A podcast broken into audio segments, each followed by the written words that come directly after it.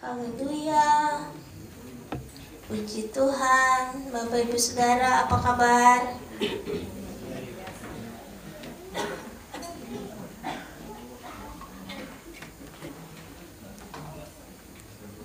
Oke.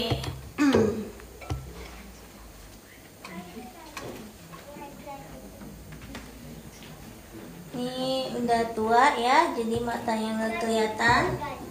Mohon maaf. Oke. Semua sehat ya? Oke.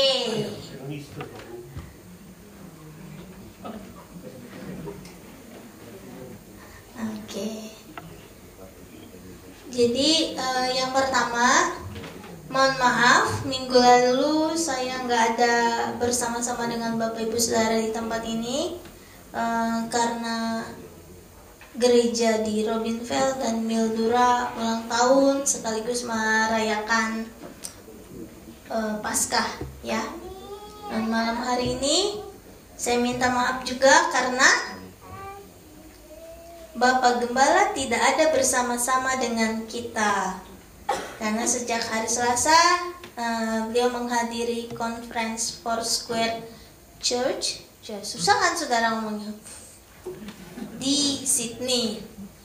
Di uh, kalau saya rindu sama bapak, bapak ibu saudara jangan rindu juga ya nanti saya cemburu. Oke. Okay. Jadi waktu hari Selasa, Pastor Tommy, Pastor Molis, Pastor John, Pastor Brandley pergi sama bapak. Nah hari Jumat pagi empat yang lain beserta penatua Bapak Ivan Tumbelaka ada Bapak tertinggal di Sydney sendiri sampai hari ini. Entahlah apa dia buat di sana ya. Karena eh, sebelum menikah dengan saya Bapak tujuh tahun jadi pengerja di sana. Mungkin jemaat-jemaat rindu sama dia begitu juga dengan mantannya di sana apa sih ini oke okay. uh, eh, malam hari ini kita membicarakan firman Tuhan yang uh, saya suka Bapak Ibu Saudara juga suka ada lagunya Mazmur 23 lagunya gimana?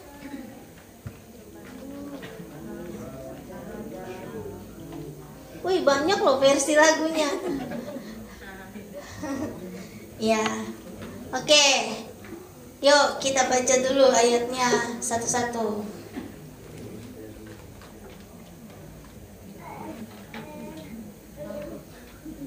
Mazmur 23 ayat 1 Mazmur Daud. Tuhan adalah gembalaku. Takkan kekurangan aku ia membaringkan aku di padang yang berumput hijau. Ia membimbing aku ke air yang tenang. Ia menyegarkan jiwaku. Ia menuntun aku di jalan yang benar oleh karena namanya. Sekalipun aku berjalan dalam lembah kekelaman, aku tidak takut bahaya. Sebab engkau besertaku. Gadamu dan tongkatmu itulah yang menghibur aku. Engkau menyediakan hidangan bagiku di hadapan lawanku. Engkau mengurapi kepalaku dengan minyak. Pialaku penuh melimpah. Kebajikan dan kemurahan belaka akan mengikuti aku seumur hidupku dan aku akan diam di dalam rumah Tuhan sepanjang masa. Amin. Jadi kalau baca ayat ini Bapak Ibu Saudara suka nggak? Suka. Apa sih yang didapat dari ayat ini? Coba, yuk kita sambil ngobrol. Didi katanya. Apa sih artinya Tuhan Gembalaku? Kita suka sekali. Sampai ada lagunya kan? Gimana lagunya Om Ivan?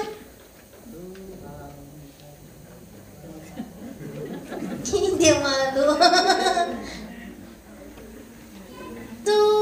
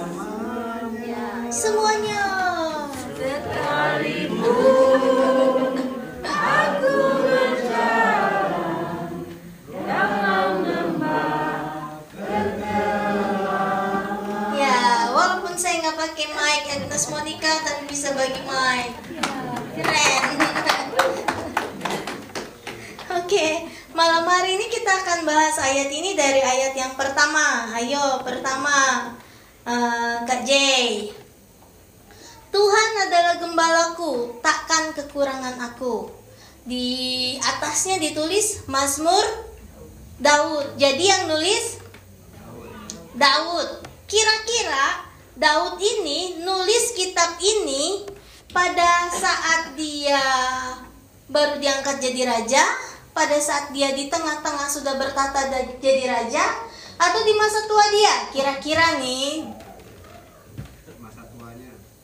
di masa tuanya.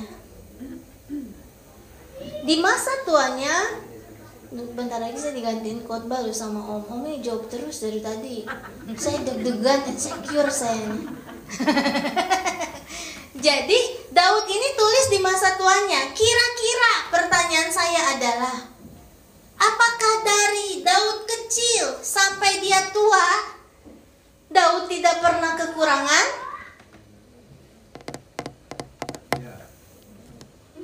Ya, katanya itu kan dijawab lagi. Iya. Apakah dari kecil sampai tua Daud itu senantiasa merasakan Tuhan itu sebagai gembala dalam kehidupannya? Itu kan jadi pertanyaan. Suruh tanya Mamil kan? Amalelo.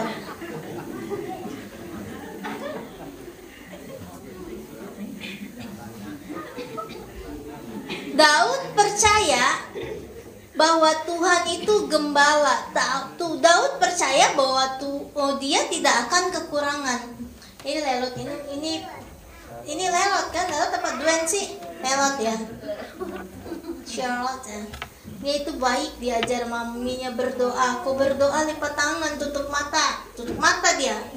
Jadi waktu saya komsel di rumahnya, kebetulan hari itu hadir, uh, bapak berdoa nih buat mamanya kan. Dia di sebelah saya Sheila tuh di sebelah saya. Dia lipat tangan juga berdoa tutup mata bapak berdoa Tuhan akan memberi kesehatan. Terus saya kan pasti amin amin dong ya kan? Amin. Tuhan akan memberi berkat. Amin. Terus dia sentuh saya. Mamanya ngajarin gue berdoa boleh berisik katanya. Diam dia saya amin. Dia tepuk saya Shh. salah. Betulan itu terjadi ya. Ya terus akhirnya saya ya udah deh saya diam aja. Udah udah amin selesai saya buka mata dia saya dia lihat saya terus dia bilang hmm. Ini harus diajarin suruh diem ya kan aduh nggak boleh amin amin aja nggak boleh. Ini saya suka main sama anak kecil memang. Terus ada cerita lucu lagi nih. Kita nggak bahas firman Tuhan kita ngomongin yang lucu-lucu aja ya. Ada yang lucu lagi nih. Beberapa minggu yang lalu Felis Ting Ting nginep juga di rumah. Anaknya Pak Alung Raymond Chin dan Ibu Karina Rina. Ya susah banget namanya Karina. Sama tuh dia nginep terus dia bilang saya tanya mau nggak kita pergi ke Mildura sama Ken mau tapi mami saya nggak akan kasih nih kata dia. Terus gimana? saya bilang. Berdoa lah bu. Waduh saya diajarin lagi sama dia. Udah nih saya pergi kan sama Ken sama Ting Ting ke Pakmor Felis ke Pakmor terus pulang nih. Dedinya mau jemput papinya mau jemput. Dedinya mau jemput. Terus udah dia tahu nih nanti uh, dalam jam 7 uh, Dedi ambil. Oke okay, dia bilang. Jam setengah tujuh dia bilang bu ibu kata tadi mau berdoa. Kapan kita mau berdoa Terus saya bilang berdoa buat apa? Biar mami boleh saya pergi Mildura. Oh ya, oke. Okay. Berdoalah nih bertiga, Ken, Felix saya. Aduh, diajarin anak-anak berdoa. Tuhan tolong biar mami sama dia boleh Felicia pergi ke Mildura. Amin, amin. Barulah amin sebentar, dedinya datang. Eh, terus, uh, terus dia bilang, Oh, ibu suruh cakap. Ibu cakap kan, Pak ini Felis mau dibawa ke Mildura, boleh kak? Oh boleh. Terus dia di dalam langsung bilang, yes, kayak gitu. Terus aku bilang, iya dadah siapin. Terus dia sambil jalan dia bilang, tuh kan untung kita bersempat berdoa tadi katanya. Oke. Okay. Jadi anak-anak ini kalau diajar cepat sekali uh, nangkap cepat sekali mengerti dan mau praktekkan. Yang susah adalah orang-orang tua. Tua, kenapa? Kekhawatirannya tinggi, pikirannya banyak, masalahnya segambreng. Jadi udah dong, diajar apa pun kadang-kadang nggak masuk di otaknya. Nah, malam hari ini firman Tuhan bilang Tuhan adalah gembalaku takkan kekurangan aku katanya begitu. Siapa sih Daud? Daud adalah raja betul nggak? Nah apakah Daud dari hidupnya? Seperti saya tadi bilang apakah Daud hidupnya dari kecil sampai besar tidak pernah mengalami kekurangan? Pernah. Ada satu cerita di Alkitab di uh, eh, 1 Samuel 25 Suatu saat dia pergi menemui seseorang yang namanya Nabal. Siapa Nabal? Suaminya Abigail. Siapa Abigail? Anaknya Pak Emi. Abigail, ya udah. Dia ketemu sama Nabal. Siapa sih Nabal? Nabal ini orang yang sangat kaya raya. Ternaknya ribuan, istrinya cantik. Nah, waktu ternaknya di uh, apa digembalakan di padang domba, nah Daud ini beserta pasukannya sebelum dia di di naik tahta raja sudah ditabiskan tapi belum naik ke tahta kerajaan, dia datang, dia suruh orang, perhatikan baik-baik. Dia suruh orang untuk pergi ke Nabal dan bilang tolong berikan apa yang kamu punya buat aku, buat kami karena kami menjaga kambing dombamu ternakmu selama ada di padang. Saudara, saudara bayangin nih kondisinya. Daud saat itu sudah ditabiskan jadi raja, sudah diurapi jadi raja oleh Nabi Samuel, tapi belum naik tahta belum naik tahta. Dia dalam kondisi sedang dikejar-kejar oleh Sa Saul, Raja Saul. Dan hari itu dia mengalami kekurangan. Karena kekurangan dia suruh orang untuk minta sesuatu kepada si Nabal. Dan Nabal jawab bilang, siapa kamu? Gak usah. Oke, saudara. Udah jadi raja, tapi belum bertahta, kekurangan sampai kirim utusan untuk meminta sesuatu. Pernah kekurangan? Pernah. Kok bisa dia tulis ayat ini ya? Tuhan adalah gembalaku takkan kekurangan aku. Nah, suatu hari juga dia pernah kekurangan lagi. Dia sendiri, Daud sendiri yang datang kepada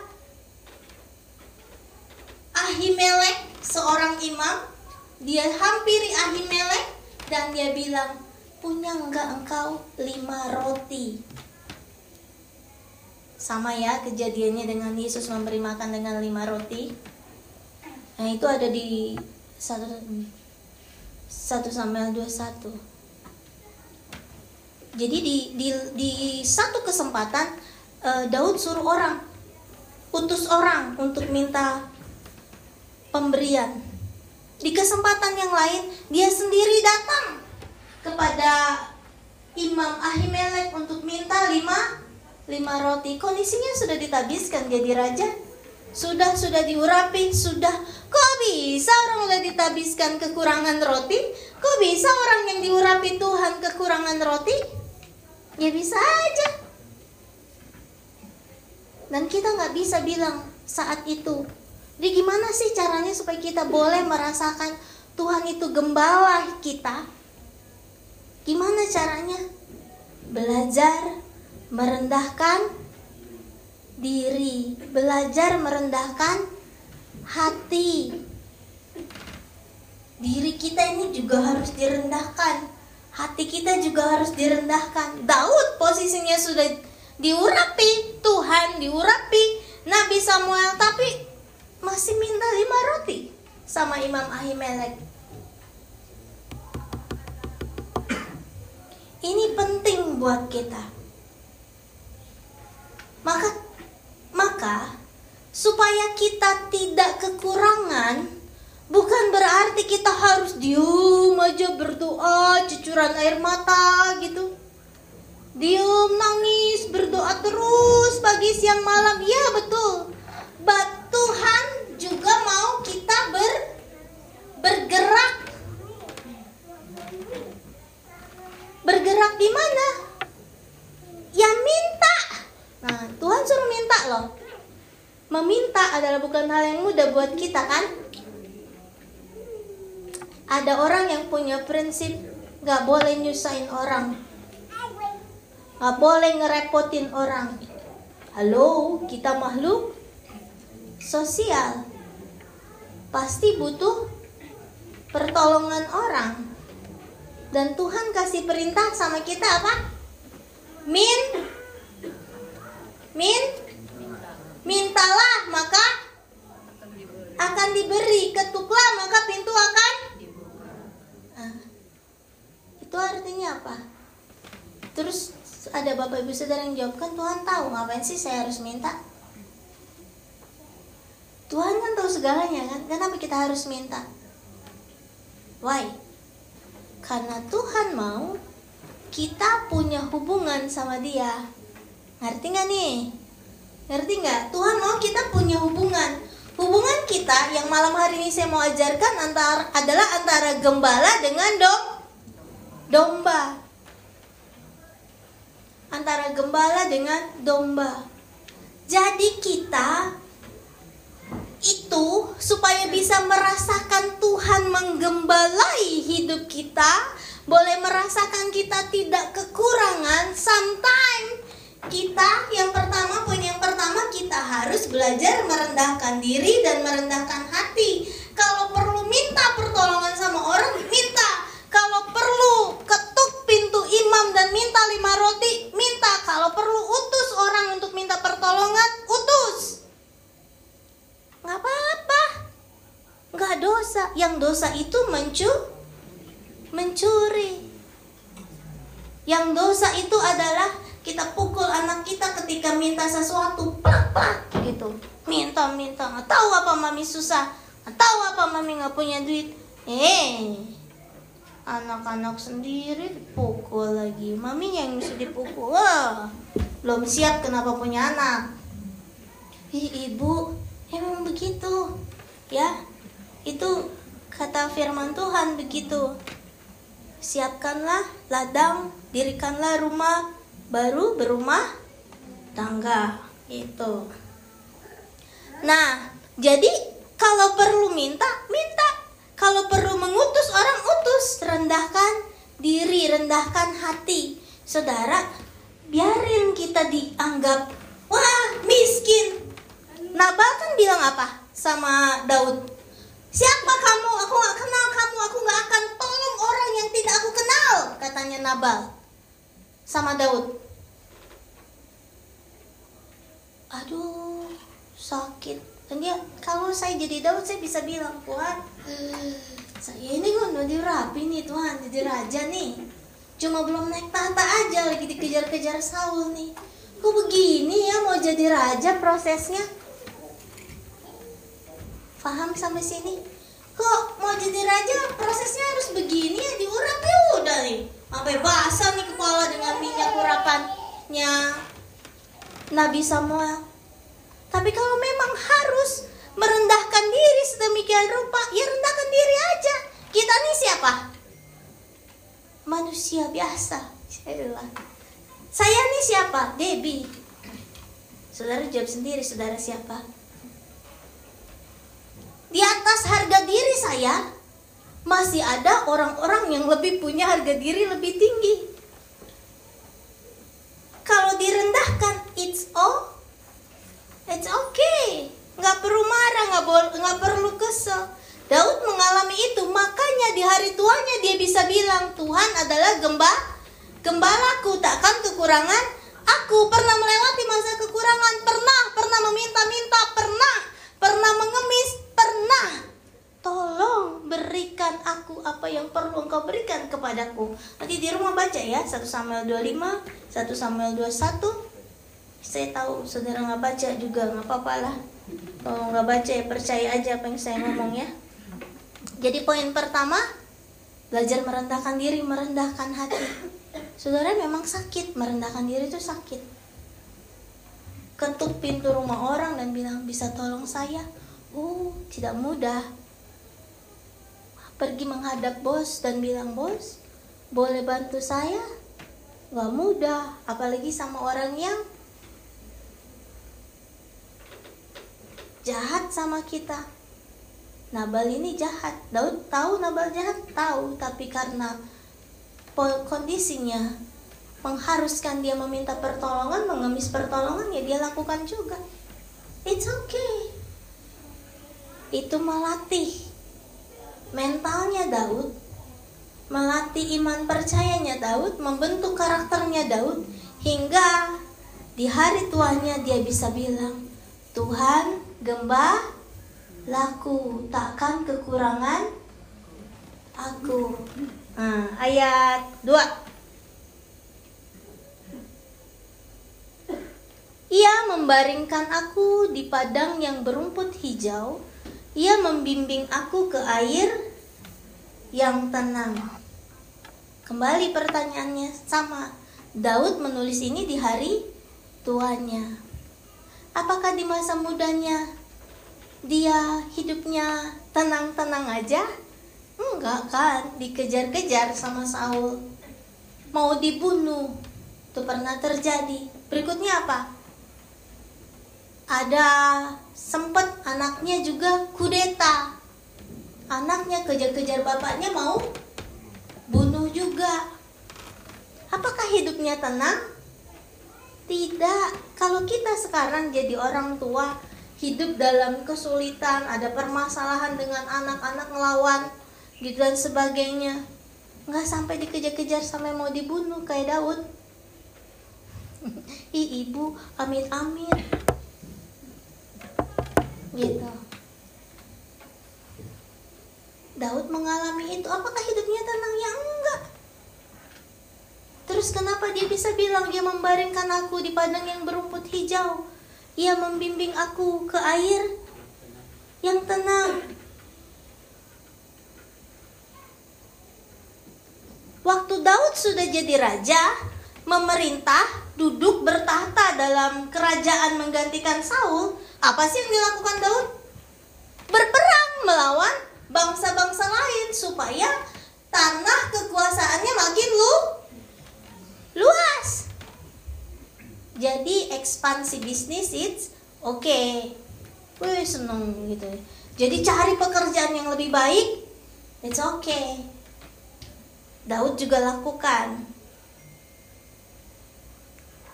Harus perang Bukannya diam aja, oh dia membaringkanku di padang berumput hijau, ya, air yang tenang di dalam kehidupannya dari dia muda sampai tua. Nggak terus-terusan tenang nggak terus-terusan berbaring di rumput hijau kayak film India. Aja aja gitu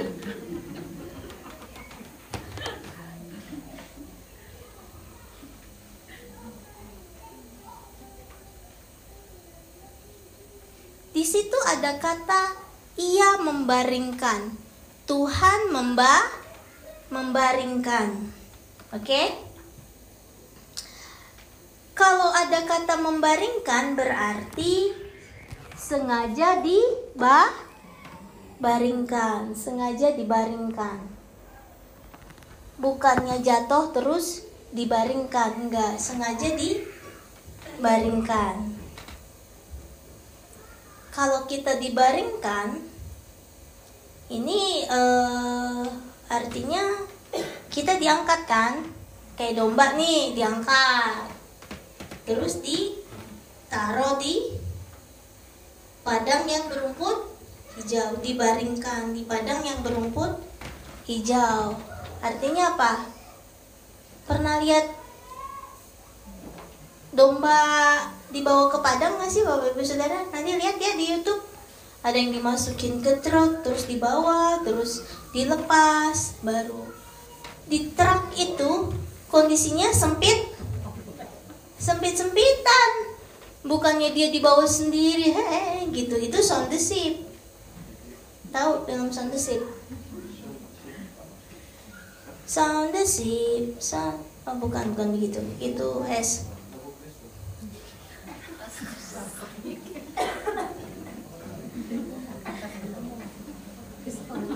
Jadi ada dua kemungkinan kenapa Tuhan membaringkan. Yang pertama mungkin kelelahan, lalu diangkat, kemudian tiba dibaringkan. Ngerti nggak nih?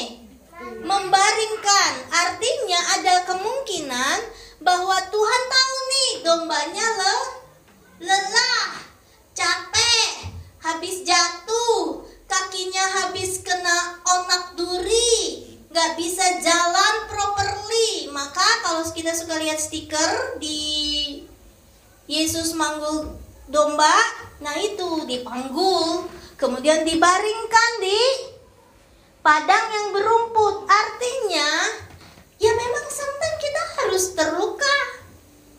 Sometimes kita harus jatuh Sometimes kita harus tidak berdaya, baru Tuhan bawa kita ke padang yang berumput hijau dan tiba dibaringkan untuk bisa berdiri, kemudian makan rumput nyam nyam nyam nyam.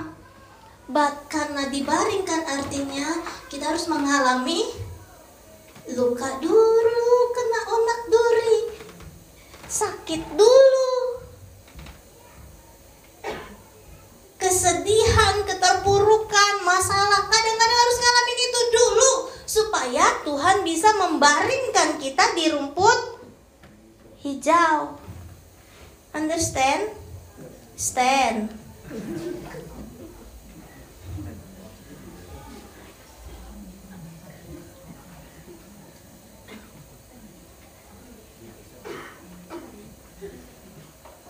Nah, yang kedua adalah kemungkinan kedua dari kata membaringkan ini mungkin Tuhan udah kasih instruksi nih, ayo, ayo ikut aku nih. Gembala kan harusnya jalan di depan, ayo ikut aku nih, kita ke padang rumput hijau nih, gitu kan? Tapi ada satu domba meleng, melenceng, lari nggak tahu ke mana. Maka saking ribetnya, yang lain sudah di padang hijau berumput hijau padang hijau rumput eh, futsal kali kan di padang yang berumput hijau ada satu melenceng karena nggak ikut instruksi. Ayo ke padang hijau gitu kan? Nggak ikut dia satu. Maka dikejar diambil diang diangkat lalu diba dibaringkan. Sini nih ini tempatnya. Gitu. Nah kita termasuk yang mana, bro, sis?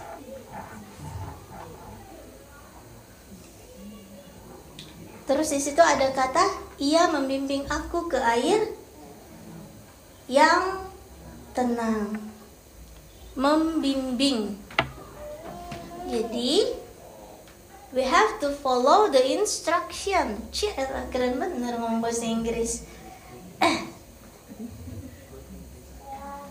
ikutin instruksinya Tuhan supaya sampai ke air yang tenang. Artinya apa? Mau diproses. Bilang mas sebelahnya mau diproses. Taat akan membuat kita mengalami penggembalaan tuh Tuhan. Taat dan mau diproses akan membuat kita sampai di rumput hijau dan air yang tenang tenang walaupun harus lewati onak duri, kesakitan, penderitaan supaya kita bisa sampai di padang yang berumput hijau. Saya bilang sekali lagi, Daud dalam hidupnya udah diurapi, dihambat, dikejar-kejar Raja Saul. Udah jadi raja, dia harus terus berperang melawan bangsa-bangsa untuk memperlebar daerah kekuasaannya. Udah kekuasaannya besar, jadi kudeta sama anaknya. Dikejar-kejar anaknya mau dibunuh. Hidup kita nggak gitu-gitu amat kali. Ya kan? Gitu panjangnya ngeluh sama Tuhan. Uh, Tuhan, penderitaan ini Tuhan, was Tuhan. Maju tuh mulut sampai berapa senti. Nggak segitunya kali. Tapi Tuhan tetap gembala yang baik buat Daud. Dia bisa tulis itu di hari tuanya. Kenapa? Dia tahu that's a proses yang harus dia lewati supaya dia boleh lihat Tuhan betul-betul gembala dalam kehidupannya. Amin. Yang ketiga,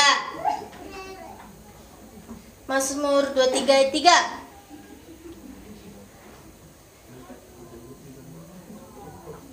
Ia menyegarkan jiwaku.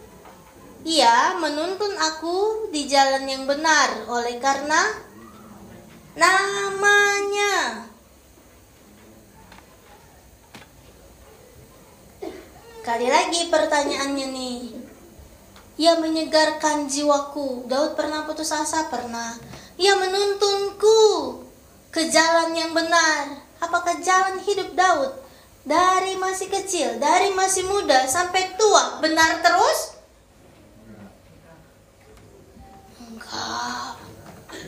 Enggak.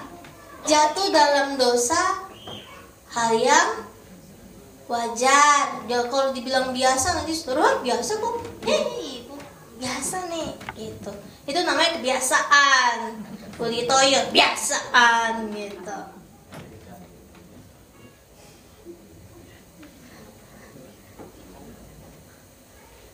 jatuh dalam dosa hal yang wajar boleh-boleh aja.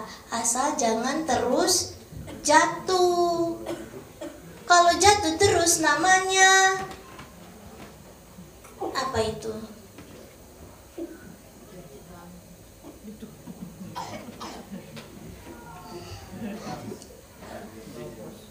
Cacat. Nah kalau kita jalan jatuh oh iya kepleset terus kalau kita jatuh jatuh lagi jatuh lagi itu namanya? Iya. Itu. Oh on nggak pandai. Dong dong gitu. Kalau jatuh eh, eh aku suka. Jatuh lagi jatuh lagi. Capek deh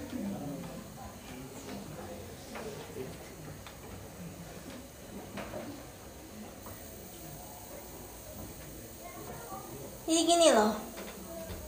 Yang dilakukan Daud, Daud pernah jatuh dalam dosa yang dalam sekali, yaitu dia berzina dengan Bathsheba, suaminya Uria. Dosa yang Daud lakukan itu triple case. Berzina, sampai mengandung pembunuhan berencana. Nah, kalau yang sekolah hukum tahu nih, triple dia punya case, kan?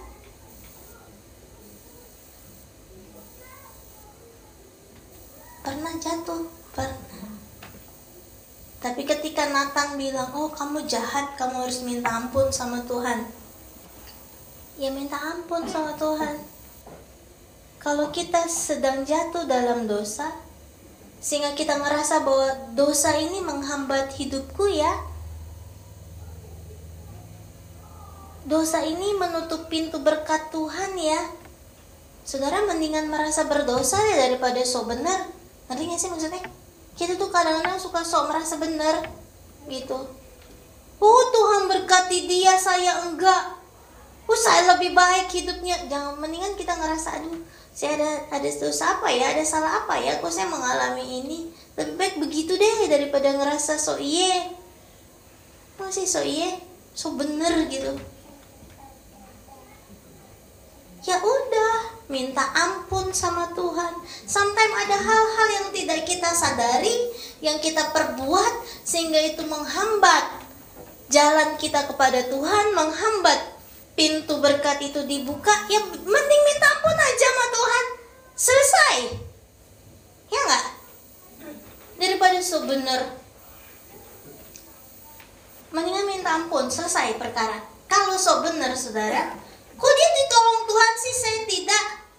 Saya perlu kasih tahu sama bapak ibu saudara. Tukang pos nggak pernah salah kirim paket. Nggak pernah salah kirim surat. Nggak akan pernah salah. Kalaupun salah namanya nggak akan juga pernah salah. Buat Debbie ya buat Debbie. Pernah ngalamin surat kita nyampe ke tetangga? Nggak pernah ya? Hah? saya pernah. Nenek-nenek datang ke rumah di dekat sebelah Megana. Excuse me excuse me. Aji I think this is for you, huh? Oh iya, kok bisa sampai di kamu sih? Oh, you know, it's missing, missing, gitu kan? Oh, thank you. Dia nggak kenal saya, tapi dia baca alamatnya. Oh, ini buat rumah ini. Kalaupun salah, pasti balik lagi ke kita. Amin. Tuhan nggak pernah salah kirim berkat buat orang lain, buat kita nggak akan pernah salah. Jadi yang penting buat kita adalah introspeksi diri. Jadi poin yang ketiga adalah bangkit kalau habis jatuh. Kalau ngerasa nggak jatuh juga minta ampun aja lah, minta ampun kan nggak ada salahnya. Ya nggak, minta maaf itu nggak ada salahnya kan? Mendingan minta maaf duluan daripada so iye. Maaf Tuhan, kau hari ini ada salah. Saya belajar begitu tiap malam Tuhan mau tidur nih kalau hari ini saya ada salah nggak sengaja maupun sengaja tuh ampunin ya kalau supaya ke mana besok pagi saya nggak bangun lagi saya bersih. Ih, ibu yang udah mau meninggal aja. Emang nggak tahu sih besok meninggal apa enggak masih hidup atau enggak? Ya kan? Jadi harus berani begitu sama Tuhan.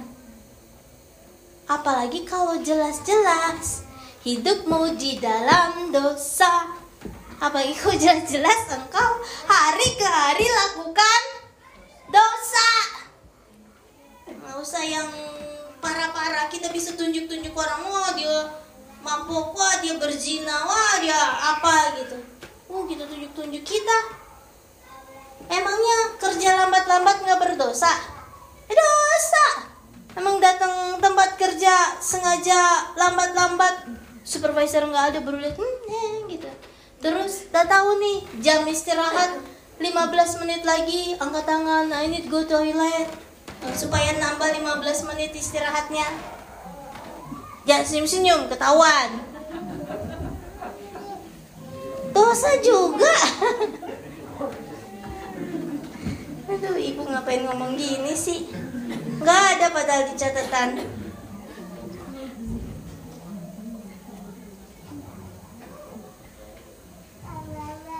Jadi bangkit kalau ja, jatuh.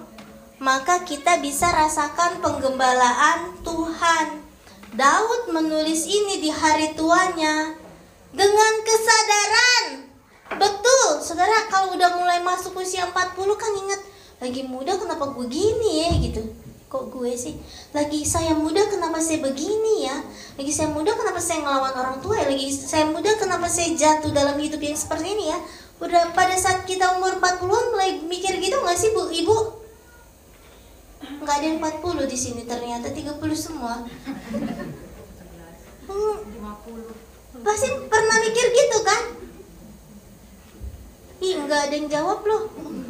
Sampai saya pasti sendiri yang pernah mikir gitu Apa yang saya lagi muda gini? Jadi Daud menulis uh, Mazmur 23 ini dengan kesadaran I did mistake before gitu.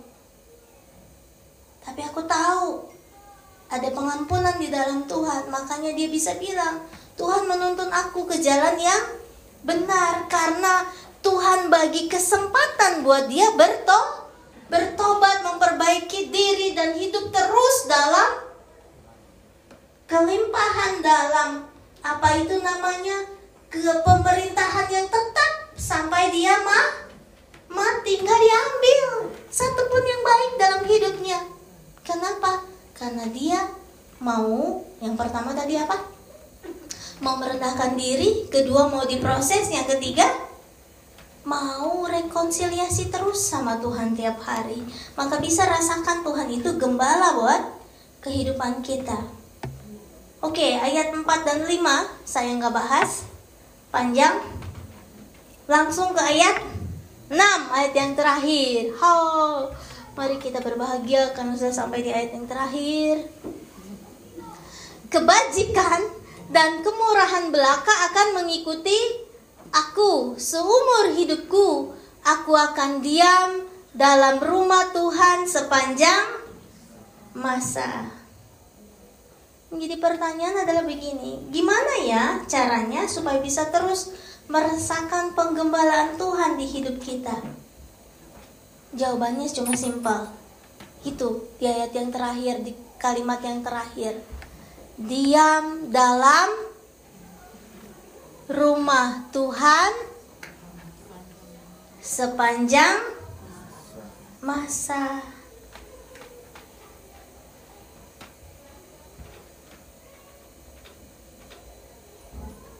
di artinya apa? Kalau engkau dalam kelimpahan, ya stay dalam rumah Tuhan. Amin. Kalau engkau dalam kekurangan, stay di dalam rumah Tuhan. Kadang-kadang kita kita tuh suka aneh. Anak-anak Tuhan zaman sekarang tuh suka aneh. Lagi susah nggak mau deket-deket Tuhan lagi berkelimpahan juga nggak mau deket-deket sama Tuhan. Jadi kapan deketnya? Nono lah.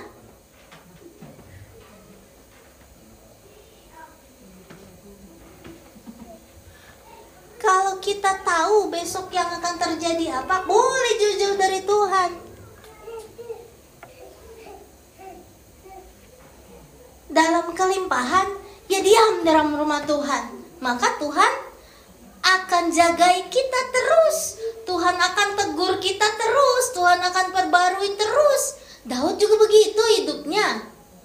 Ada up and down, ada luka, ada air mata, ada dikejar-kejar, ada peperangan, ada kejatuhan dalam dosa. Tapi dia stay dalam rumah Tuhan. Bahkan Daud membangun bait Allah, merencanakan pembangunan bait Allah. Artinya apa? Dia tahu betapa pentingnya diam di rumah Tuhan. Oh ada loh orang yang sorry sorry saya mau nggak mau lama-lama stay di rumah Tuhan. Sorry sorry saya mau kerja tujuh hari aja. Udah nanti eh, saya online aja lah. Gereja banyak bisa nonton di YouTube. Ya betul.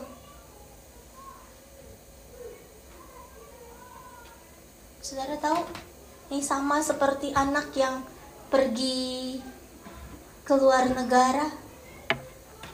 Rindu sama rumah nggak? Nggak. Ih, saya bahagia jauh dari orang tua. Saya bahagia apa itu?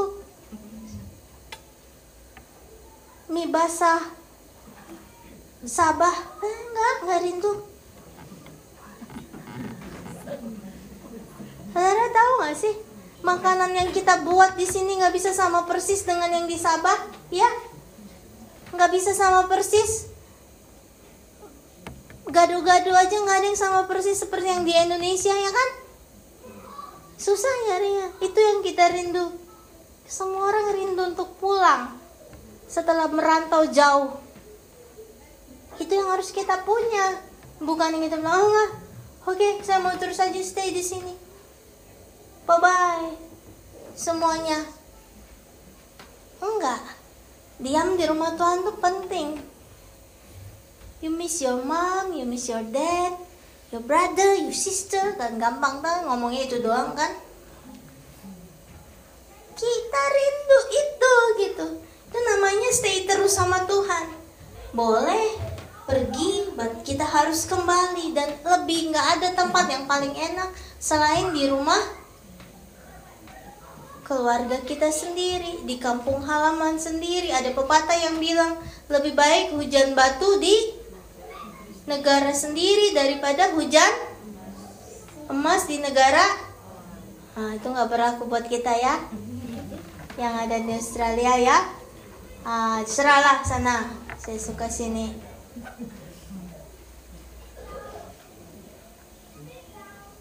Daud ngerti ini diam di rumah Tuhan tuh penting. Jangan coba, oke? Okay? Bye Tuhan, bye rumah Tuhan. Saudara, saudara jauh dari rumah Tuhan ataupun tidak, Tuhan tetap berkati engkau nggak? Nih pertanyaan nih, penting nih. Engkau jauh dari rumah Tuhan ataupun dekat dari rumah Tuhan, Tuhan tetap berkati apa enggak? berkati Lin ya nah, kalau kita jauh dari Tuhan jauh dari rumah Tuhan Tuhan tetap berkati. Malu nggak sih kita? Enggak apa bang? Enggak yeah, eh, lihat. Wah nggak bener ya gue diberkati lo eh kan orang yang ada tapi ada loh orang kayak gitu saudara. Kita nggak mau jadi yang seperti itu. Malu kan? Wah jahat Tuhan tetap berkati. Udah nggak bener, tapi Tuhan tetap berkati. Udah menjauh dari rumah Tuhan, menjauh dari altar Tuhan ini. Goodbye, my Mike, gitu ya. Saya nggak mau khotbah lagi setelah ini gitu. Goodbye, my Mike, gitu. Kan malu lihat, aduh dari dulu Tuhan berkati hidupku, dari dulu Tuhan jaga aku. Kan begitu. Nah, Saudara, kemarin di ibadah praise and worship hari Kamis, saya rasa sedih Bapak nggak ada, John nggak ada, Brandly nggak ada, semua nggak ada, gitu. Tapi kok kita cari Tuhan, hadirat Tuhan bisa datang dalam apa pun keadaannya. Tuhan bicara. Tiba saudara tahu ya Bapak Rujin, saya harus panggil Bapak karena dia udah menikah. Tiba-tiba dia lagi nyembah, dia bilang, Tuhan bicara sama saya, ayo cari Tuhan. Tuhan mau sembah kita, dia nggak mau uang kita. Kalau ada orang yang nggak itu setuju sama Ujin, lihatin.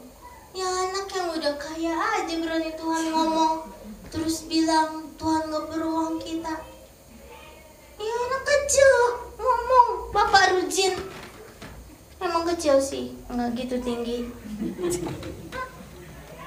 Berani ngomong Terus Apa? Semua orang nangis yang datang Ibadah praise and worship kami situ semua nangis. Saya ikutan nangis. Gitu. Ada Tuhan ada. Kita bisa bilangnya ngapain sih Ujin? Sok-sokan dengar suara Tuhan. Siapa sih pendeta bukan pastor Brandy aja nggak pernah berani bilang begitu gitu. Pastor John aja dibilang semua orang nangis menyembah Tuhan. Artinya apa? Siapa sih kita satu lagi satu kejadian. Pastor Brandy di Sydney kasih story tuh di Foursquare. Terus saya balas dia punya story. Siapa kita ya Brandly iya tante. Siapa kita? Ketika ada di conference yang besar siapa kita sih? Ini nih orang dari Springfield. Kerjanya peti couple John gitu ya kumpul dengan orang-orang putih yang oh haleluya Jesus ini oh glory glory praise the Lord gitu ya. Siapa ini John? Siapa ini Muli? Siapa ini Tony? Siapa ini Krisno? Apalagi satu, siapa ini Om Ivan? Orang conference pendeta-pendeta dia ikut sendiri.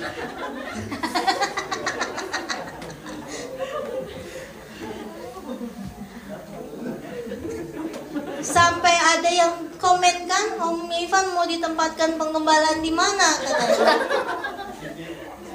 Di mana-mana dia ada.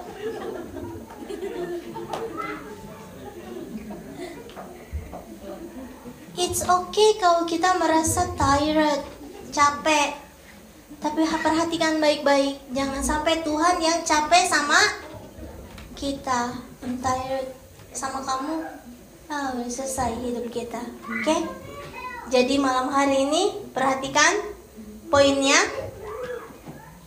Satu. Apa sih Bu diulang lagi saya nggak ingat mati deh. Satu, merendahkan diri, merendahkan hati. Dua, mau di proses. Tiga,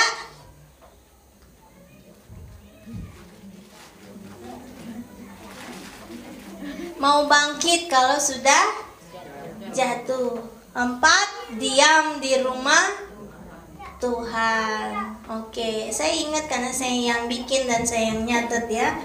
Jadi semoga nanti pulang ingat. Oke, saya undang pemusik maju. Kita nyanyi satu lagu